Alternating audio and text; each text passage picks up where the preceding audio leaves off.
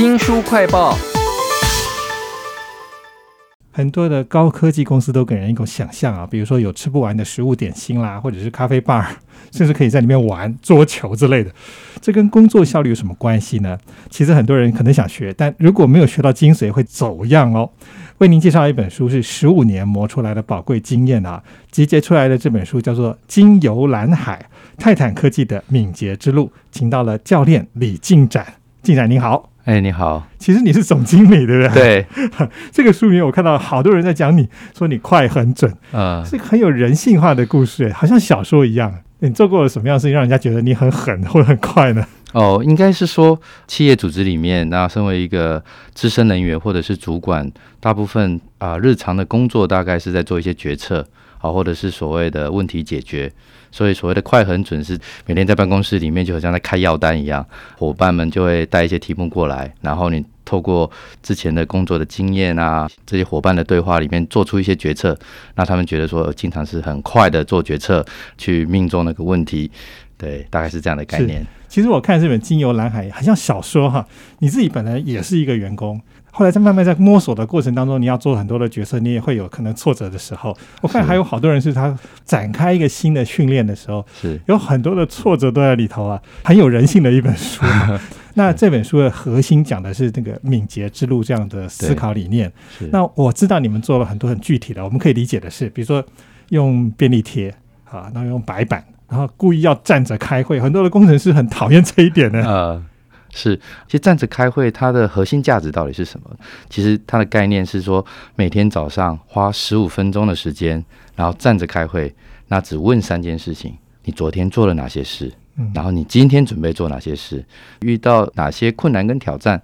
那再透过十五分钟，一个团队大概七到九个人左右，大家快速的分享过这些过去、现在跟未来的景象。那把这些问题可能可以在会后再做讨论，所以快速的浏览过一下整个团队现在的状态，所以这个是站立会议设计很重要的。所以很多人在做站立会议的时候，就把时间拉很长，就变成一个会议 开三十分钟，开一个小时，那就叫会议了，那不是一个站立会议去做对齐现况的状态。哇，这些都在经由蓝海里头，借由一个像小说一样的对话，我们看到了很多的情境。那后来还有一个例子是我觉得很有趣的是，你们开发软体的时候。可能你觉得已经开发完了哈，那就往下走吧，要开第二版。哎，结果有那个工程师，好像是新加坡受训已经很有经验的人，他会先直接问说：“客户真的要的是这样的东西吗？”哎，你们都已经花时间做到第一版了耶。是，其实敏捷开发跟所谓的传统专案式的开发最大的差异就是在这里。传统的专案式开发是所谓的预测式，就是你有一个很明确的目标、明确的使用者，然后呢啊设定一个明确的时程。然后循序渐进的把这个软体的专案制作完成，所以每一个礼拜、每一个月，照着它的时程把软体做好就好了。但敏捷式开发的概念是说，我们面对是一个不确定的市场使用族群，所以我们能做的是透过短周期，大概可能一到两个礼拜，小增量就持续的做出一些小的功能放到线上。然后呢，接着透过这些功能呢，去收集这些用户跟使用者的回馈，得到回馈之后去做调整。哦，这就是敏捷的核心概念。这个 Thomas 李进展是新加坡商泰坦科技的总经理哈。你刚刚讲的这个听起来好像是侃侃而谈，非常有经验。嗯。可是其实你们十几年来也走过很多很颠簸的路。是。我在书面就看到说你们有很多，比如说像是玩电玩一样，啊，走过英雄时期，或者是。每个人来分他自己的地盘，哈，还有上班族最讨厌听到的那种 SOP 的概念。这么多的历程里头，你们经历过什么样的冒险啊？OK，跟这本书出版的初衷是很像的。一个新创公司的最重要的核心就是把产品做出去，然后活下来。所以我们的第一个阶段就所谓英雄时期，我们找了各路英雄好汉。那我也是台湾人，当时十多年前到了新加坡去。各路英雄好汉汇集在新加坡，然后我们开始做软体开发。所以第一个三年多都是为了把产品做好、活下来。诶，哇，我们会做产品，但不会做管理，哎，所以开始遇到一些呃人才的流动的问题，开始进到说，那怎么样让组织有一点架构，但还是不太会管理，所以我们进到了一个所谓的分地盘时期，就是呃每一个人管好自己的产品就好了，那没有空再做其他的事啊。那他后来发现说，这这条路也走不下去，很难做知识跟资讯的交流，那所以我们。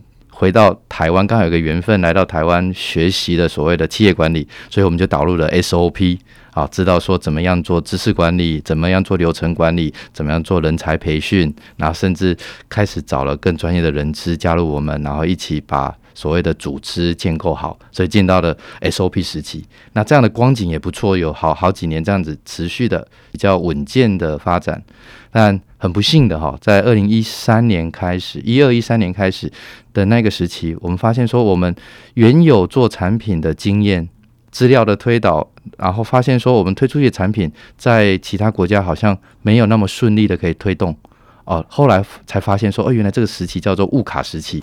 物卡时期就是你开始面对市场的不确定性，这些用户没有忠诚度。各种各样的新的这些产品推陈出新进到市场，那所以如果你用过去的经验跟知识来做未来的产品，是做不下去的。他们想说说那怎么办？所以那个时候我们找到了一条路，一个解方，就叫做哎，尝试用敏捷开发来做。哦所以在二零一四年，我们才开始所谓导入敏捷。那就一路从二零一四年学习怎么使用敏捷管理，到中期去贯彻所谓的敏捷思维，甚至到现在我们所谓的用敏捷管理的方式来管理企业的自组织。啊，所以一路走到现在，哇，其实十几年的时间里头，有一半都在摸索啊，是啊，未来可能还有新的挑战啊，没错，全部都在《经由蓝海》这本书啊，它的副标题叫做《泰坦科技的敏捷之路》，请到了里面的 Thomas Lee 李进展来为我们介绍，而且这本书我觉得一点都不像气管书，是因为它里面有很多的画，手绘的。黑色的底，然后以彩色的头块跟线条，甚至让我有看到一个路灯，然后下面可能有个大洞，我觉得好像在做梦一样。这你们为什么会想要这样写这个书呢？OK，这个也是一个很有趣的缘分哈，就是我在二零二一年年初就啊参加了一个工作坊，那这个工作坊叫做啊生成式叙画的工作坊，然后认识了两位。在台湾很有名的绘画老师叫 Crystal 跟 Jazz，这些画并不是插画，并不是要画的好看。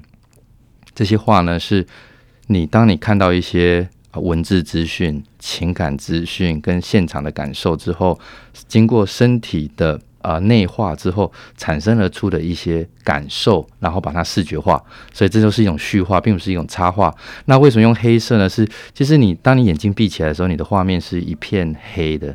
当你听到这些文字啊的读稿，然后慢慢的每一个每一个的画面会慢慢浮现，所以旭浩老师就是一字一句的把这本书二十万个字给读完了。读完之后呢，那老师就再把它深层的这个感受会呈现出一个图像，然后留在这个。这本书里面，是我看到里面还有讲到什么量子缠绕，对，真的是画了一大堆那个线条。这是工程师写出来的书吗？书名叫做《经由蓝海》啊，它的副标题是“泰坦科技的敏捷之路”啊。李进展这位总经理来为我们分享你的想法，而且我觉得你很有趣的是，你不只是在公司里面做这个敏捷，你做了很多很多其他分享跟教育的事情。是是，呃，在二零一四年、一五年，我们在。踏入敏捷这个学习的领域的时候，啊，我们的企业教练啊，Stanley，他带我们走进新加坡的敏捷社群。那从敏捷社群里面，我们学到好多好多前人宝贵的经验。那我觉得我们真的收获良多。好，所以到了所谓的中期，我们开始从中受益。我们也回馈到新加坡敏捷社群。那二零一六年、一七年到了台湾，我们也积极的参与台湾的敏捷社群活动。从这里开始，后来发现说，推广敏捷不是只有在所谓的软体企业跟产业里面，更重要的是要把敏捷的这个思维推广到啊各行各业跟各个年龄层。所以我们做了几件有趣的事情，在这里也大家分享一下。我们跟 Pagamo 合作，推广给全国的小学生啊，不要怕犯错，不要怕失败，然后勇于面对挑战啊，这也是很开心的事情。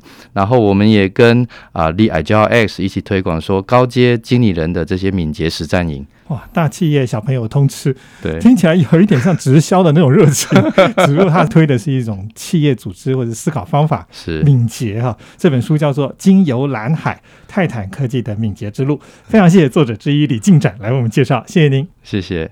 新书快报在这里哦，包括了脸书、YouTube、Spotify、Podcast，都欢迎您去下载订阅频道，还要记得帮我们按赞分享。如果你对于敏捷有任何问题，都欢迎来给我们留言哦。我是周翔，下次再会。